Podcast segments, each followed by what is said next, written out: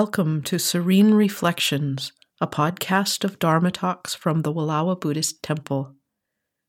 I am Reverend Clairissa Beattie, a Zen monk and Buddhist priest from the mountains of Northeast Oregon, where we practice contemplative meditation, the Chan of Bodhidharma, the Zen of Dogen, the Serene Reflection Meditation of Reverend Master Jiyu Kennett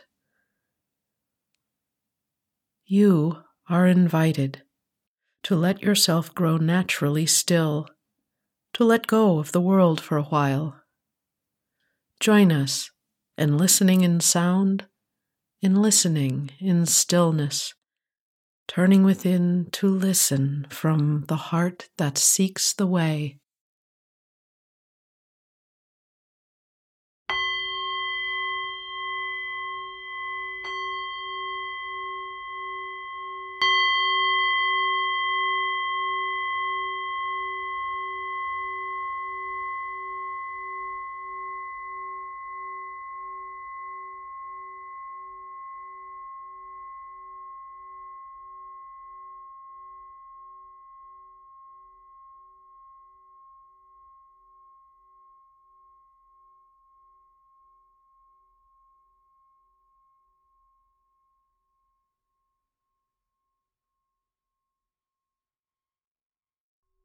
However infinite the Buddha's truth is, I vow to realize it.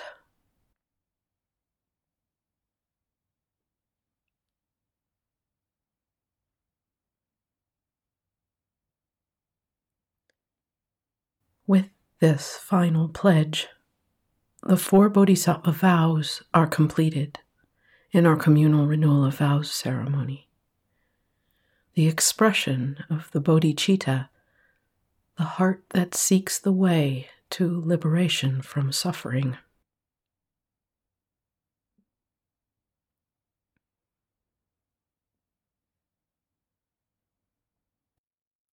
Reciting the Bodhisattva vows in ceremony, I follow along. I turn when everyone else turns. I bow when bows are signaled. I repeat the words after the precentor intones them, keeping up with the others. In a room full of Buddhists following along together, we are of all shapes and sizes, voices and perceptions. Still, we come together as one heart, expressing the wish to train.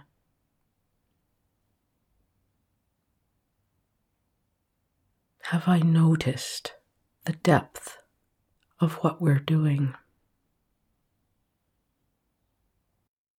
Have I heard these words we're saying? Even at my first encounter with the Bodhisattva heart, this turning within seems familiar. This can't be the first time I've uttered these words. Can't be the first time the heart has opened like this. Where have I heard this before? The recitation of these vows gives voice to the pure hearted aspiration to help beings, which, expressed wholeheartedly, transforms the speaker into a bodhisattva a being on the way to enlightenment. Here again are the four vows which convey the selfless willingness of the Buddha heart.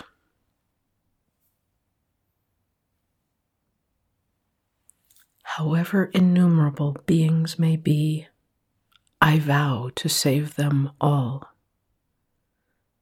however inexhaustible the passions may be, I vow to transform them all.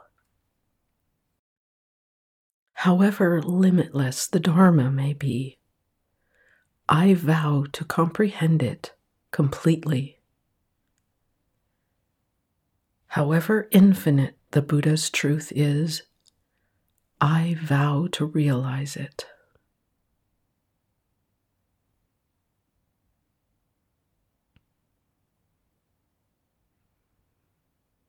By speaking these words, I have promised to save all the innumerable beings, transform the inexhaustible passions, and comprehend the limitless Dharma. I finish with my resolve to realize the Buddha's infinite truth. To do this sincerely takes great compassion and steadfast determination. Even if I don't fully fathom the implications of my vows, my willingness to open to where they may lead has inestimable merit.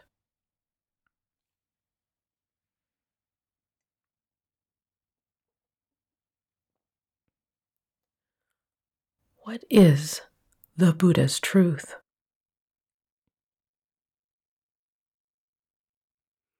If it's infinite, how might I by myself possibly realize it? Buddhist teaching isn't prone to exaggeration, which is a form of lying and thus contrary to the precepts the Buddha's teaching. So, how could I possibly make such seemingly impossible promises, let alone fulfill them?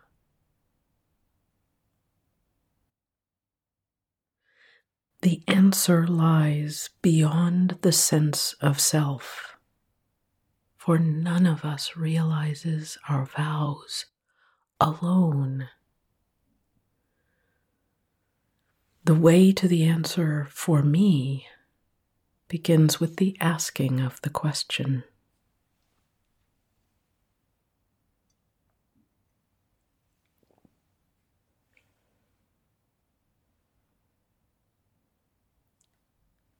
Some who study the ancient Buddhist scriptures say that the four bodhisattva vows appeared in the early Mahayana teachings as a response to the Buddha's four truths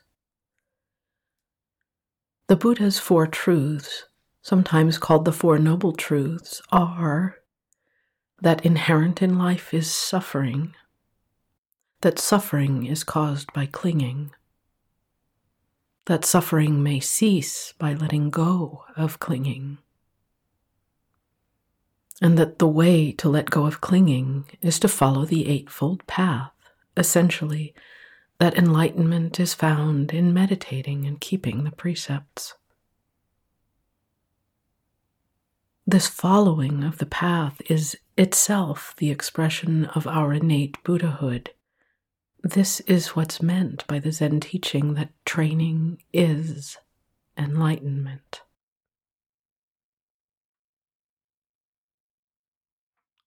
So, looking again at the Bodhisattva vows, this makes sense, this interpretation of the Bodhisattva vows as the heart's spontaneous reply to the truth of the Buddha's teaching.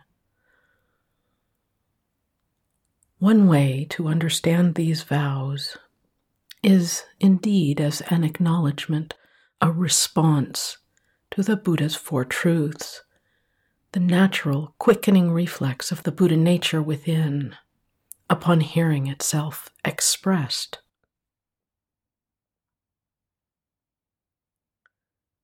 Starting with the Buddha's first truth, dukkha, suffering in Sanskrit, Shakyamuni Buddha realized that suffering exists.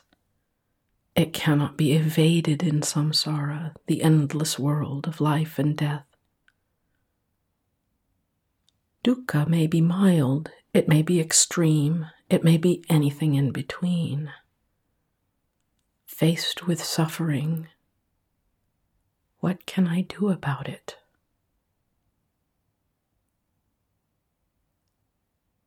I can help. I am not powerless in the face of suffering.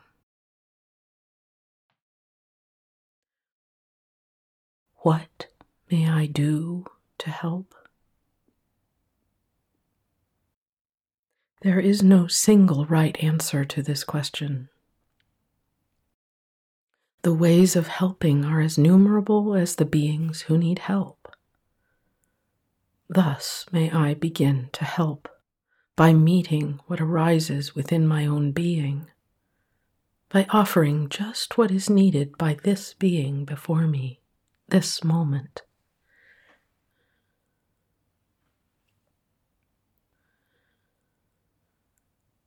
The Buddha's second truth is Trishna in Sanskrit, meaning thirst, desire, craving, the principal cause of all suffering.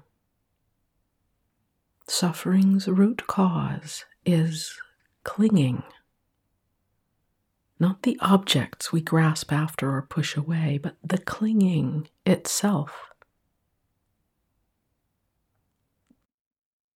What can I do about all the clinging in this world of samsara? What can I do about my own clinging? I can start by seeing clearly the greeds, hatreds, and delusions arising within my own heart and mind. These are what is meant by passions recognizing them for what they are fleeting, capricious. Beginning whenever possible, I can cease to act out of ignorance merely on the vicissitudes of my own likes and dislikes. Thus may I transform these impediments to my own enlightenment into the means of liberation Thus may greed, hatred, and delusion become compassion, love, and wisdom.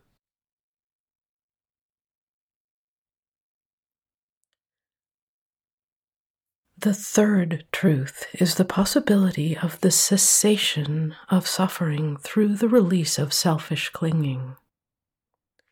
This cessation is called nirodha in Sanskrit, meaning that something, in this case clinging, ceases, becomes extinct, is stopped.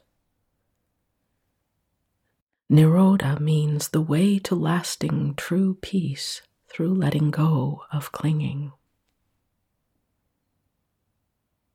In Mahayana Buddhism, and especially in Zen, often the main experience and the main approach to letting go of suffering is through the realization of the teaching of impermanence and of no separate self. Thus, Nirodha, cessation, peace of heart, is the letting go of self centeredness, the acceptance of the infinitely changeable flow of all that is. Nirodha means dying to the clinging self becoming one with that which is greater than one's limited sense of self, with what Reverend Master Jiyu called, among other things, the eternal. By eternal, she meant the limitless, infinite, all permeating Buddha nature of which we are all a part from which we come and to which we return, never separate except by our own misconceptions.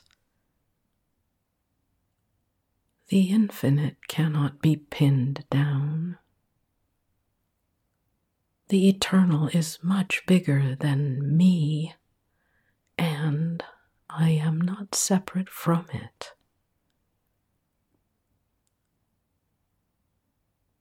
from Nagarjuna's commentary on the Scripture of Great Wisdom. By contemplating the impermanence of birth and death, one obtains the path.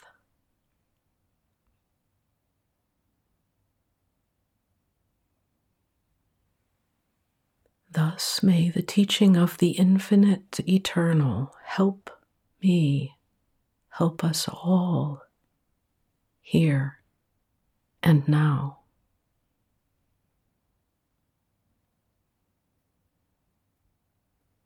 The fourth truth is the path, marga, path in Sanskrit. Marga also means a vow, a practice, or a faith. Following the Buddha's path, the course set out by him in his teaching, leads the follower to enlightenment, to liberation from suffering. Making a vow is a way of taking up the practice. The Buddha's path is also called the middle way because it leads beyond the extremes of indulgence or asceticism, beyond clinging to either life or death.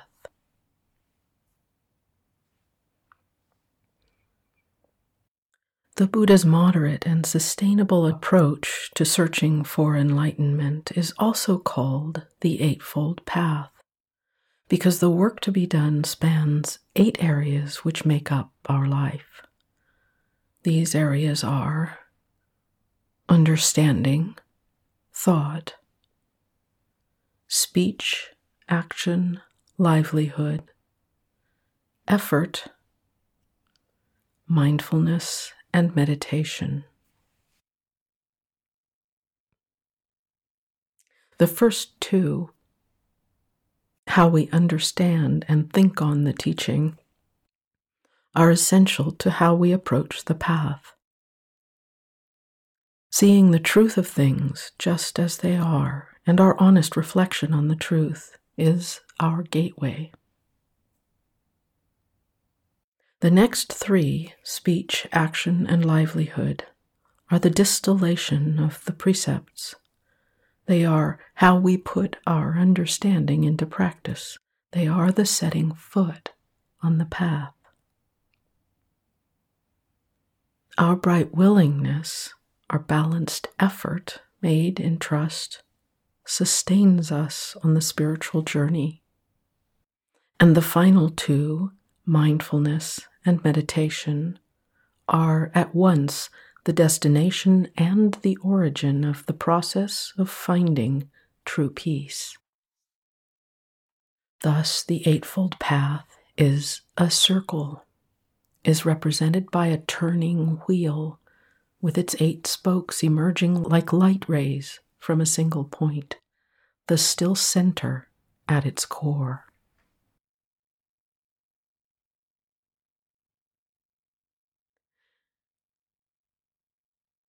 Hearing this summary of the Buddha's truth, wrapped up neatly in a package, I might be tempted to think of these truths as finite. Even the Buddha's teaching in abstraction can appear to be graspable, defined. But the Buddha's truth is ever changing and multifaceted. What helps me is not the same as what helps another being. And still, there is something which helps.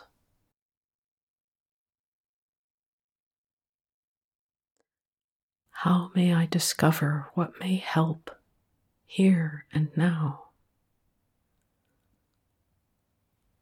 What aspect of the infinite truth is relevant in this time and place, under these circumstances, for this being? Where do I cling, and at what moment? Where may I let go, and at what moment?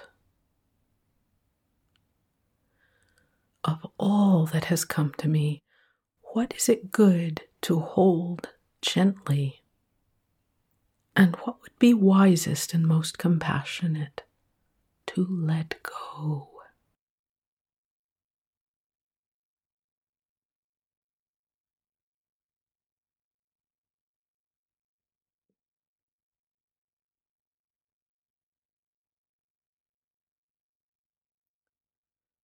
Learning of the historical connection between the four vows and the four truths, something clicks into place. Now the four vows make more sense to the thinking mind. Maybe this can be of help for a mind inclined to wonder. Together, these two sets of fours become a repeated call and response, interwoven like an endless knot of eternity. Inherent in life is suffering. Therefore, however innumerable beings may be, I vow to save them all. Suffering is caused by clinging. Therefore, however inexhaustible the passions may be, I vow to transform them all. By letting go of self centered clinging, suffering ceases. Therefore, however limitless the Dharma may be, I vow to comprehend it completely. The way to true peace is the Eightfold Path, is to meditate and follow the precepts. Therefore, however infinite the Buddha's truth is, I vow to realize it.